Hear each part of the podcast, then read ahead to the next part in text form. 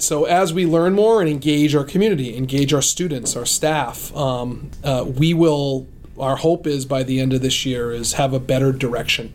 What we didn't want to do was make assumptions that we know everything.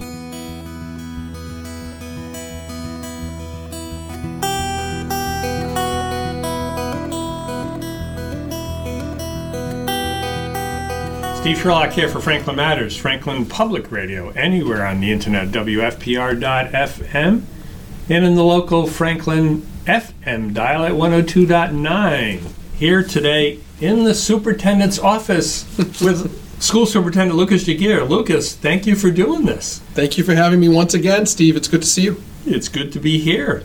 In the office, it's nice and warm inside. It's kind of cool outside, but it's, you know, the season. That's right. 'Tis the season. We're definitely warm in here. We're lucky. We have the facilities we have, and I'm fortunate to be here with you now. So thanks for coming back in and meeting. Good. And it was a few weeks ago, so you were still kind of drinking from the fire hose. Has it kind of settled a little bit? I think I'm learning to drink from a fire hose. Is that probably more accurate? That's a good way to put it. Okay. I'm learning to, as I continue to grow, I'm trying to just learn to be able to manage the multiple areas that I need to. And as I start to schedule and plan out, I'm starting to space some of the meetings that need to take place and time that needs to happen in between, so that I can be as responsive to the initiatives and the folks that need to hear back from me. And that's what's been going on. So it's been busy, but it's been good. So. It's good. Yeah, and I think we'll get into some of that, because I think we had last talked just before the diversity, equity, inclusion deep dive on that Saturday at the library. Wow, it seems like yesterday, and yet it was like, wait a minute, when was that? Right, yeah. That was one event of more coming. Sure, yes. And I will say that event, I appreciated the community that came out for that event. I thought, in my opinion, we got some really great input and feedback, and we were able to share some information as well. Mm-hmm. We kicked it off and created some opportunities to meet and do some introductions, and then kind of hit on the ideas of belonging and identity and what we mean in Franklin. Right. And then unpacked, as we said at previous school committee meetings, we wanted to create these community opportunities to dive a little deeper, which is hence the name, Deep Dives, to try to unpack some of the findings. And once again, I just would reiterate that the idea with our equity audit was to provide, basically, here's some information, and now it's up to us to kind of make sense of it and learn more and understand more. So I thought overall it was a good, that was really well attended, and it was a successful event. Mm-hmm. And to the extent that it was a data point at a point in time, literally, yes, it's also some way to get into, okay, you've got the realm and the fire hoses you're drinking from. What aspects do you really try and look at? And then whether it's Heidi and or others within your community, where do you focus on to get into the details? Okay, so we've got an overarching plan, which is now part of the overall district improvement plan down to the school improvement plans, but some of the DEI details, you still need to develop that detail, and that's what's going to be happening over time. Right. So as we learn more and engage our community, engage our students, our staff, we will, our hope is by the end of this year is have a better direction. What we didn't want to do was make assumptions that we know everything. Mm-hmm. And when you start laying in action steps before you have a full understanding, there's a missed opportunity there. So we're really trying to make sure we move ahead, and really ultimately we're committed to, are we creating spaces where people feel like they belong, that they're represented, and that we have a solid plan for how we educate all of our students in an equitable way. Good. And then one of the other big items amongst your many tasks, et cetera, is the redistricting advisory group had met prior to our last meeting again, and has another one scheduled. This, it'll come out after we've done this recording, but there's more happening, and that's got a specific schedule of things that are happening in order to bring that group together, work through the data sets, which I think is going to be the key point to ultimately come up with whatever the decision is. Right. So once again, similar to how we had an equity audit, and we have to kind of dive deeper, we've had other audits and analysis done across the district with regard to facilities.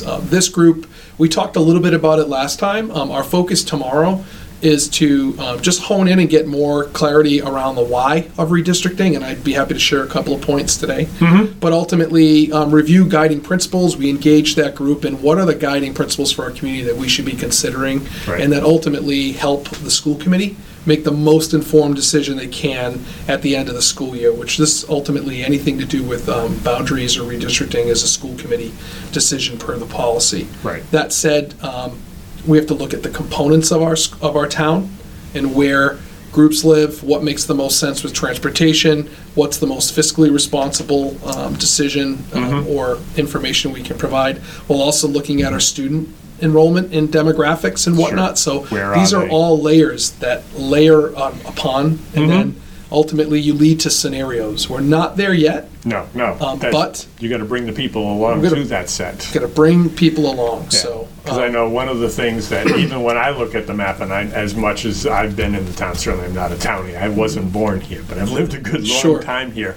When you look at the map, it's specifically like the Davis-Thayer arrangement, because that's still on the map, because it's still a defined piece, even though it's going to Keller. Yeah. People say, well, why is that the way it is? It doesn't really do justice, the map doesn't really do justice to the roads, which if you really start looking at, well, the roads don't go the other way. Yes. That's a significant layer that affects transportation, which is a considerable expense, because if the kids aren't walking, they have to get bused, and well, you can't have buses going across town. You can't. You bring up a great point, and I think some of the why around redistricting is when we, when Davis-Thayer was closed and you shipped kids to Keller, right? There's an opportunity there to look at just rebalancing in general, looking at enrollment. Right. You have to consider the forecasted enrollment and how there's a forecasted decline. Yep. You have to look at the use of space and how we've evolved space since the last redistricting time, which was probably around 2002, when we've actually done that. So we have to look at all those components, right? Last time, 20 years ago, some recommend you do it every decade. We look at the usage of space and how we're utilizing it for a variety of reasons, some specialized programs and engaging students in different ways, closing in elementary and then ultimately declining enrollment, all kind of bring together this idea. So those are some of the things that we will be sure to communicate out with our with everybody to make sure we understand the why, and the goals are to really analyze this further and provide thoughtful information and scenarios to the school committee, and ultimately engage our community in some of this work, and obviously get some feedback, and leads to ultimately at the end of the school year leading to a decision one way or the other, depending on what could happen, on what makes the most sense for the district. Right. So, and then the decision would all have its timeline for an implementation at some point in time in the future. So even if you come to a decision, it's not happening tomorrow. It's not happening tomorrow. And the one thing I will say is, it's nothing's off the table with respect to any scenario needs to be thoughtfully looked at. If this is a scenario that they choose, we then, for each of those scenarios, should have a plan for what would it entail.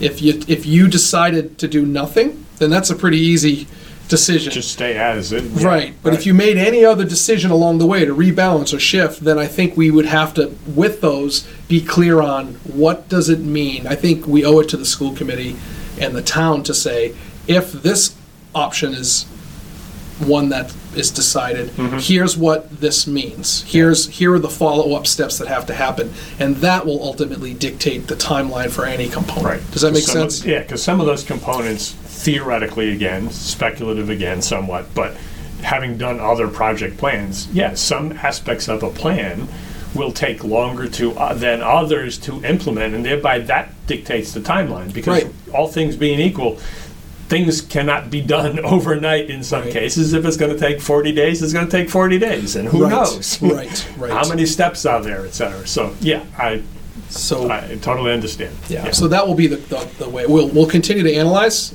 until the spring, and then in the spring present information around publicly. The scenarios, the discussions, and then ultimately arrive at a decision. Yeah.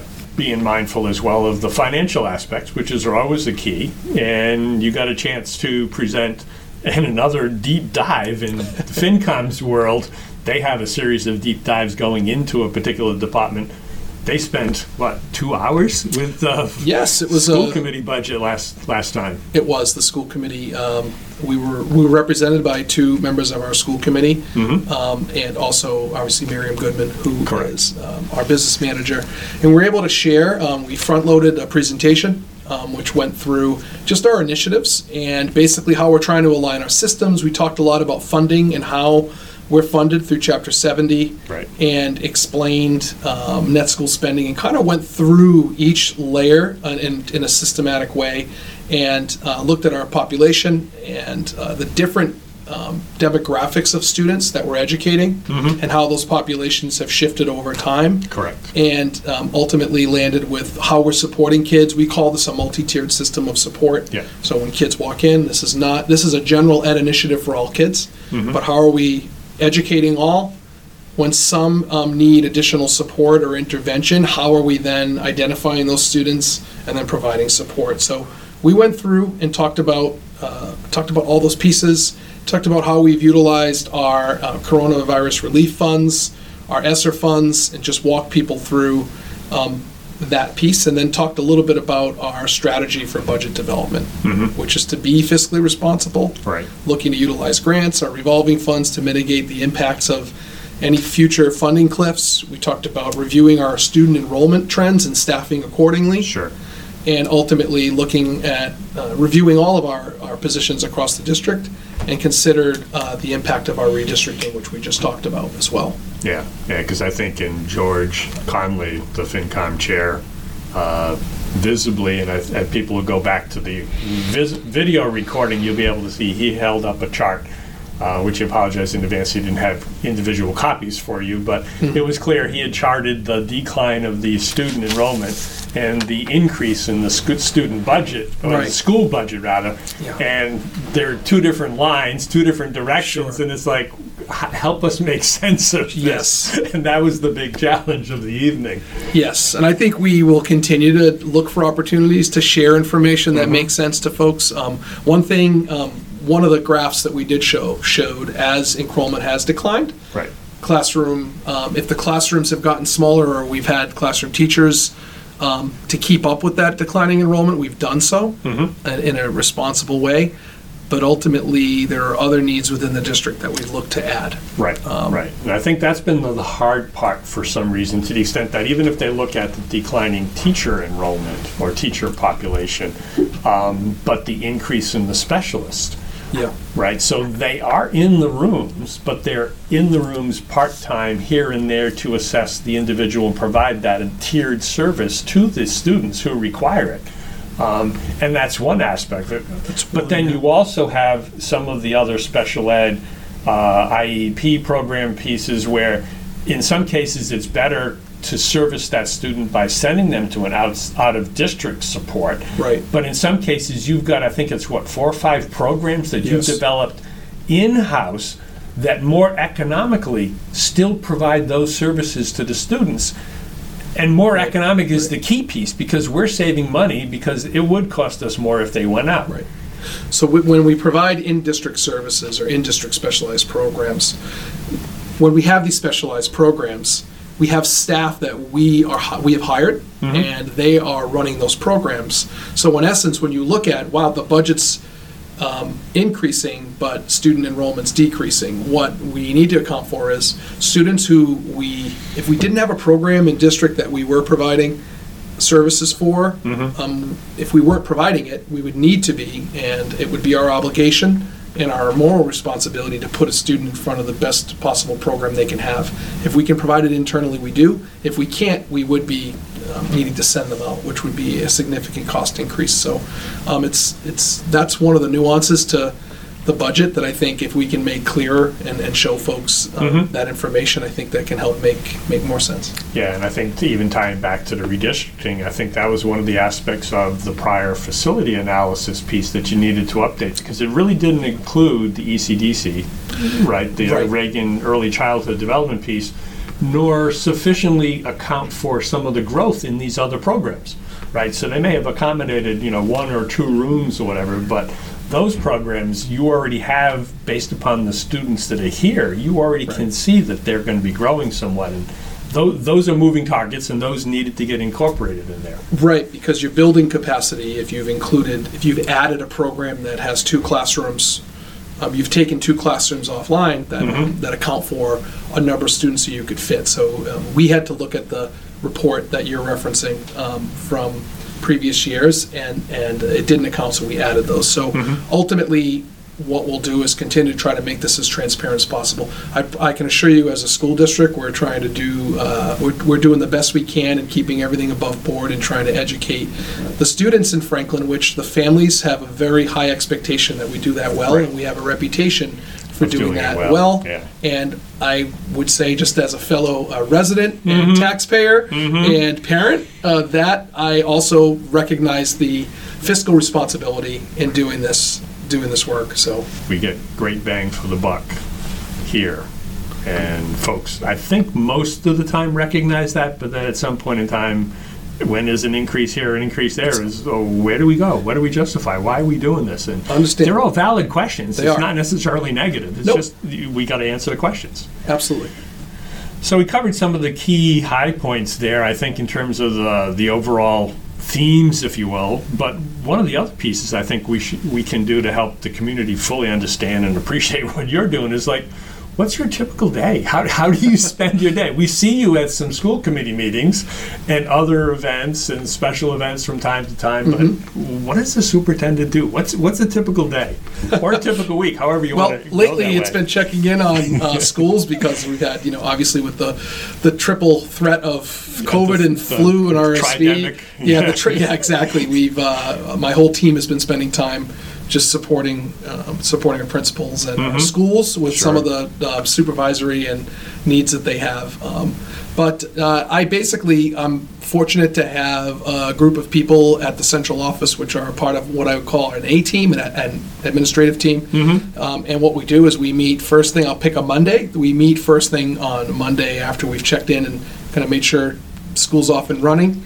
And we meet, and that's comprised of our human resources director, our teaching and learning and student services assistant superintendents, and our marketing communications technology is there, and our business office is there. And we're able to meet and really go through. We have a running agenda of items that we're trying to handle, kind of macro. So if you were to think of this in like nested circles, students in the middle, I'm starting outside with that big group, and every one of them is in charge of their departments, so it's a great way to efficiently get the priority items. Anything that's risen to their level comes to me. If we haven't already addressed it on Friday, this is a Monday morning thing.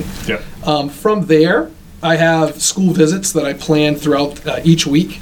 I get into schools and schedule time with principals to walk through and kind of see the whole heart of our organization is around students learning and teachers teaching, so that's ultimately why we do this work, every decision we make. And I think I enjoy that time because it puts me closer to the students and kind of seeing what's happening in classes. And I schedule those on a rotating basis, and they're happening multiple times per week. The other pieces I'm working on, I'll pause for a minute. Go ahead. Is to really get together when there's something deeper with any one of those departments. I have standing meetings with those folks. We meet throughout the week. I have standing meetings with each department, and then our principals. If I'm not visiting with them on a one-to-one, we have all of our principals come together, and then we have other opportunities throughout the month where the whole administrative team would meet with assistant principals and whatnot. And then levels, we meet by level. So. And by level as well, Because there are, while it's a district, clearly the high school and its operation is different from middle school in their operation and elementary. Even within elementary, you've got the K and pre-K. That are, respectfully, those are all different people and different approaches. I mean, a K kid, you can't do what you can with a high school kid, and vice versa, So there's a cadence to it, and we don't meet. All of those groups don't meet every day or every week, but we do try to build it out in a sequence that allows you to get with your level and then whatever you need individually. But prior to that, we've met as a district, so we try to stage those things out. And I also need time to prep for, sometimes I'm out 4 times a week, And those meetings take time and preparation and communication with a variety of folks to make that happen. So, you know, there are different meetings. For example, meeting with the consultant for redistricting. Sure. There are working meetings where they need information from us that lead to our preparation for the evening redistricting discussions analysis with the larger group, et cetera. And building presentations for those things. Anything that's been communicated out has taken time to prepare. So those are that's basically a lot of the work is trying to tie everything we do to what we set out to accomplish this year, and ultimately we try to preserve that time to say if it's related to an initiative or a goal or an area or a system, let's commit to that and dedicate the time it takes. Yeah, boil down from the portrait of the graduate through the district improvement plans down to the level where you then need to make sure everybody else within your team and then their teams and then their teams. And communicating with our union and trying to work through anything that may come up on that end. All the different layers. Yeah. Sure.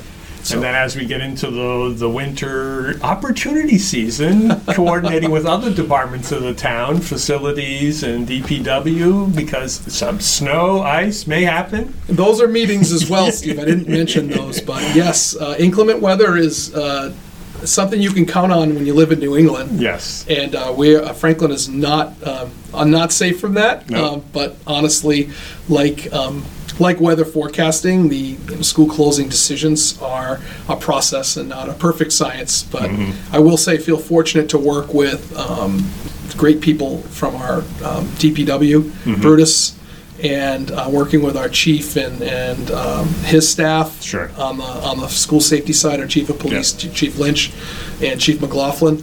We really have a great relationship, and I'm thankful for those departments and those leaders. But ultimately, a lot of people want to know, like, what happens is we know what goes into decision making. Yeah, it's not an instantaneous decision. No, it's not. It would be nice if it could be, but it would be. And ultimately, if I had just 2 minutes to just talk through that, I would say this. You know, the decision to close comes with consultation from our DPW. One thing that people are aware of is the forecast and what the conditions are. Sometimes it's easier to know up front, and I, like everyone, appreciate when there's opportunities to let people know the night before. I think it's considerate and would look to do that, but I just would want people to know that there may be times where you don't know until the morning, and in order to make the best decision, because if you call it, you know, it's not an exact science, but, you know, we're also trying to pay attention to the length of our school year. Sure. So you try to make the best decision you can with that. Each town, I think one thing that when I was a kid, I remember thinking, wait a minute, how come the next town or two towns over has the day off and we have a 2-hour delay? Or why are we off and they aren't? Yeah. And I think local context also matters. So a town's ability to clear the streets and clear the lots is a factor. And I think those are individual local discussions that you need to have. And if we have the ability to do that and clear the ways students could get to school safely, then we would do that and then make a decision, whether it's a delay or school's on as a regular time or if it was a closure. So I just would put that out there to folks just to recognize that some of this has to do with the conditions of our building and our ability to clear snow and remove snow. Sure. And given New England, it can change immediately, if not sooner, and some of the forecasts don't come exactly, and it's always that snow, ice, weather line, et cetera. Yes. And those feels like we're always in that, too. It's always like, oh, it could be you, could not. So will you be able to link this in the podcast? Yes, I can include in the show notes links. Perfect. By all means. Okay, great. Yeah. Thank you. Yeah, so as we plan ahead, you know, we'll continue to keep people updated. I wanted to also just share my appreciation for all the folks that work within the Franklin Public Schools to make this happen, and which includes our families and their support of our students. And, you know, as we enter this winter break, many folks celebrate holidays this time of season. Yes. But whether you're celebrating a holiday or not, just it's an opportunity to really reflect on this break and be thankful for what we do have.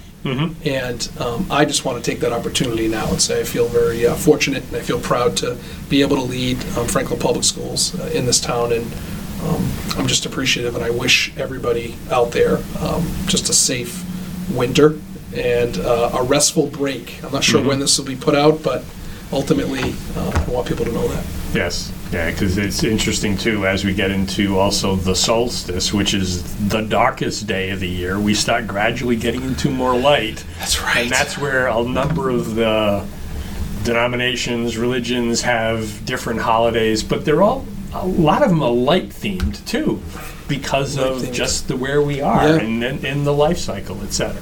Right. So, yeah. Well, thank you for thanking them. Thank you for taking time here. The one other piece related to the communications, and I know we talked to, I think you slipped in very nicely the communication plan, which I think you had just published when we last talked, in regards to if a parent has an issue with a student or a teacher or whatever, to work through the channels. Yes. And that is always a good reminder, I think. I think so. So I'll say this just from my own life, but just working within the district. I think when folks have questions, it could be a concern. We're really trying to focus on getting people the information they need to the folks that are closest to the answer or the issue. Right. And one thing I've noticed is, there's been an increase over time. I think, and I don't know if it had to do with COVID or whatnot, but we've seen an increase in the number of people who might email directly to someone pretty far away from the issue without any detail. For example, me, if I'm blind copied or copied sometimes on emails or emailed directly regarding a student situation, it could be a classroom thing. Sure. I'm finding that the folks who are best able to answer a question about a classroom rule or a classroom assignment or an issue with something would be to really start with a classroom teacher in those regards. Right. In my own life, I'm actually working with my child on having them email the teacher first. Okay. I think the student to a teacher, when developmentally appropriate and when the topic is appropriate. Correct. Is a great way to start. Yes. If it's and I think parents have to use their judgment around those types of things.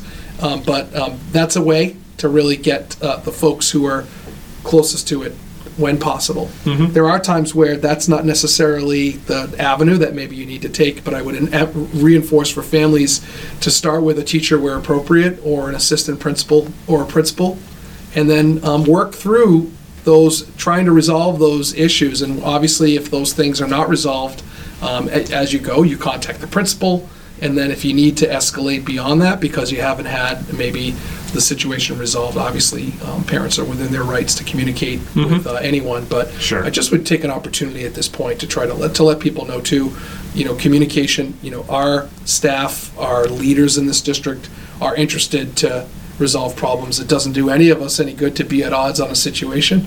Right. But ultimately, I want to reemphasize that for folks that if you really want to see and not experience frustration, start with folks closest to the issue. Yeah, and then just I think if people respectfully understand and put themselves in the shoes, well, I'm one of, call it 3,000 sets of parents. So if we all send an email, that's going to be a lot of emails for somebody to respond to. Yeah, right. So. Well, anything else you want to share with the community at the moment, or that we haven't already covered?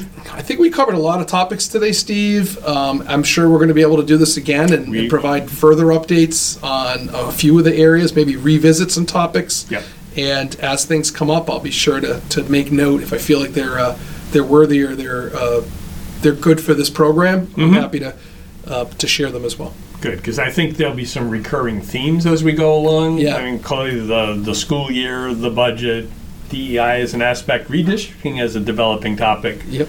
There's going to be recurring pieces there too. Right. So, and I did hear the podcast with SAFE and Jen Knight, and I know that we have some intersection there when we collaborate with the Substance Abuse Task Force, which may be under a name change. I'm not positive yet, but I could see us sharing some opportunities down the road to engage our community further and collaborate. So some podcast friends are working together behind the scenes as well. Yes, yeah, because it all comes together. I mean, while the schools certainly don't need to solve everything, they certainly see an awful lot of the town via the families and the kids, which is your charge, your charter to educate them on our behalf. But, sure. Yeah, that's... Yeah, you need a. It's a village to do that. Thank you again for taking time, and for the listeners, thank you for listening. And a quick reminder: we do this because Franklin matters. We are now producing this in collaboration with Franklin TV and Franklin Public Radio. This podcast is my public service effort for Franklin, but we can't do it alone. We can always use your help. How can you help? If you can use the information that you find here, please tell your friends and neighbors. If you don't like something here, please let me know. Through this feedback loop, we can continue to make improvements. And I thank you for listening. For additional information, please visit franklinmatters.org.